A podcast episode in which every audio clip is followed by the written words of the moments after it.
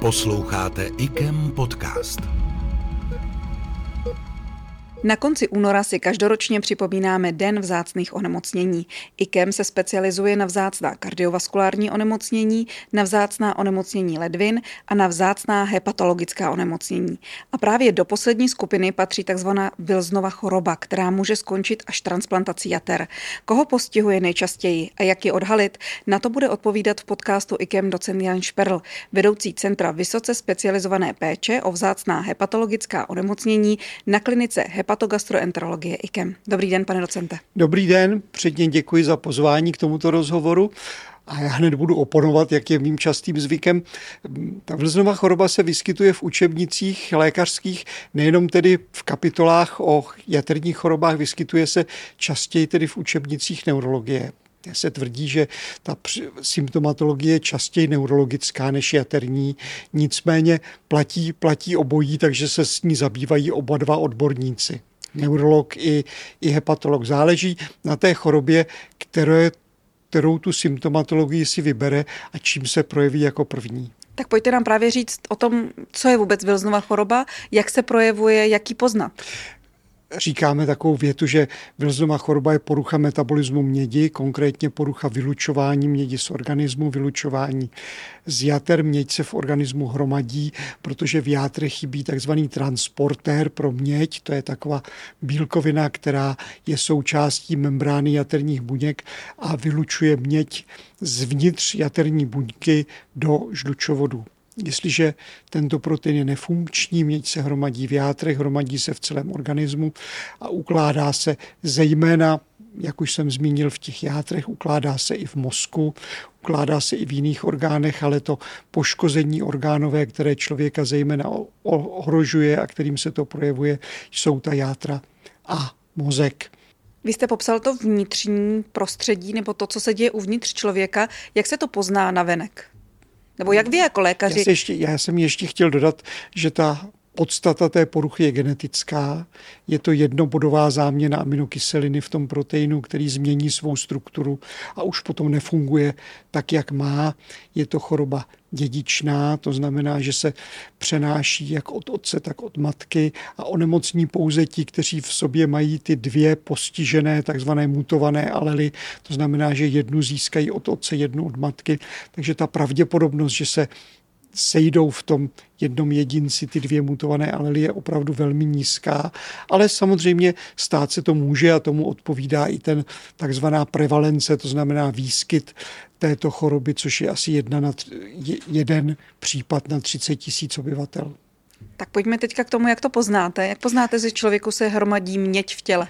No, musíme na to myslet na základě těch příznaků, které, jak jsem již naznačil, mohou být i takzvaně neurologické, kdy na prvním místě je to třes a zejména tedy třes u mladých osob, různé poruchy hybnosti, pak jsou to ty poruchy jaterní, kdy teda tím projevem může být i takzvaně chronické jaterní onemocnění, to znamená, že ten pacient má vyšší jaterní testy a zhoršující se, vyvíjí se v mladém věku již směrem k jaterní cirhóze, třeba v tom věku nižším než je 20 let, což je neobvyklé. Dalším tím projevem může být to, že dojde akutně k nekróze větší části jater. Ty jaterní buňky jako kdyby se domluvily navzájem a jak jsou naplněné tou mědí, tak popraskají, ta měď se vyleje do organismu, játra se lžou. Takže ta manifestace té Wilsonovy choroby je velmi rozmanitá a na všechny tyto eventuality je potřeba pomýšlet. Platí prostě zásada, že kdo na to pomýšlí, že by to tak mohlo být, tak tu chorobu odkryje. A zásadní věc je, že zejména u těch jaterních chorob, u té chronické manifestace, ty lidé jsou mladí. Stejně tak ti, co mají to akutní jaterní selhání, tak bývají mladí. Výjimečně to vidíme u osob starších 20-25 let. Setkáváte se tedy nejčastěji třeba s dětmi? Ano, setkali jsme se i s dětmi, ale v tuhle chvíli mám na mysli hlavně tedy adolescenty a mladé dospělé. Ono prostě vždycky říkáme takovou dá se říct, jako mechanistickou představu, že ta játra jsou tak velký orgán, že to pár roků trvá, než se úplně naplní tou mědí a objeví se ty poruchy. Takže ty pacienty, které já mám na mysli, tak se pohybují tak někdy ve věku mezi 15 až 25 lety. Nejsou to úplně malé děti, aspoň v tom případě toho našeho souboru. Pojďme si teď poslechnout zkušenosti pacienta s Wilsonovou chorobou.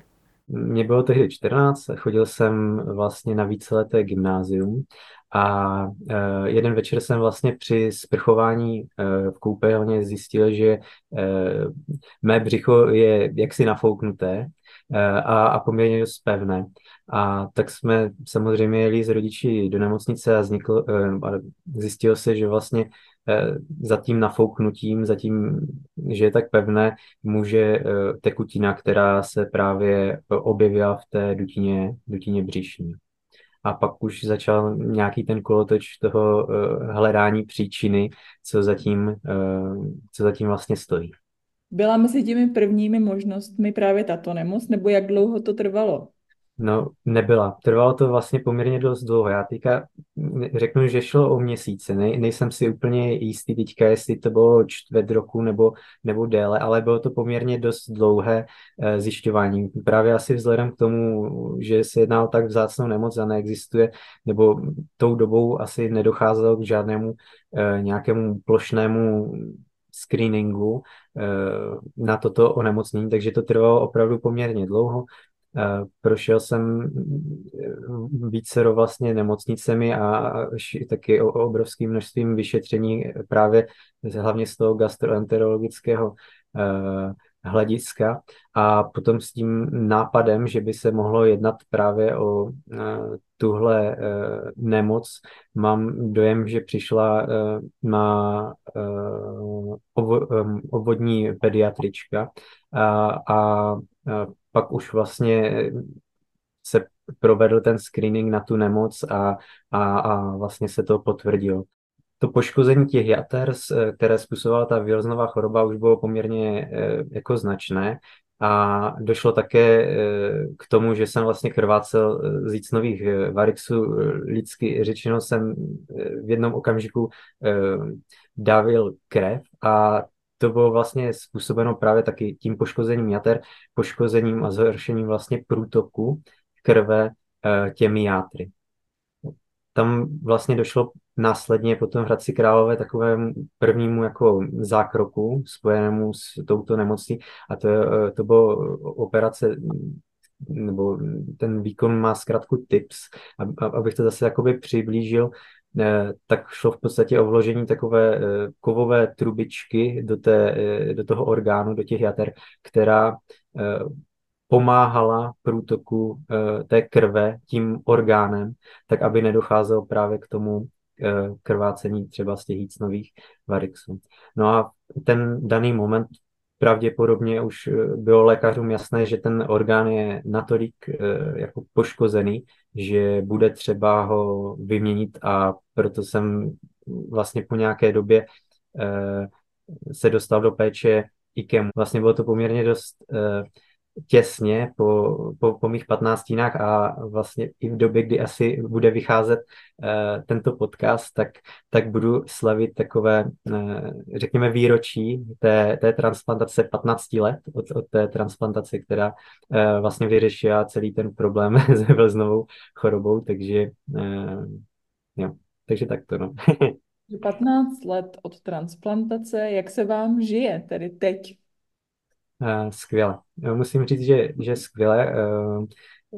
Nepřestává mě udivovat, jak daleko ta medicína je a tím, že potkávám v IKEMu i spoustu dalších pacientů s transplantovanými orgány a především právě z játry a vidím, že ne jen těch 15, ale jsou tady jakoby pacienti s mnohem delší dobou, s novým orgánem, klidně i přes 25 let, tak je to úžasné vidět, jak se ta kvalita a ta délka toho života dokáže tím novým orgánem prodloužit.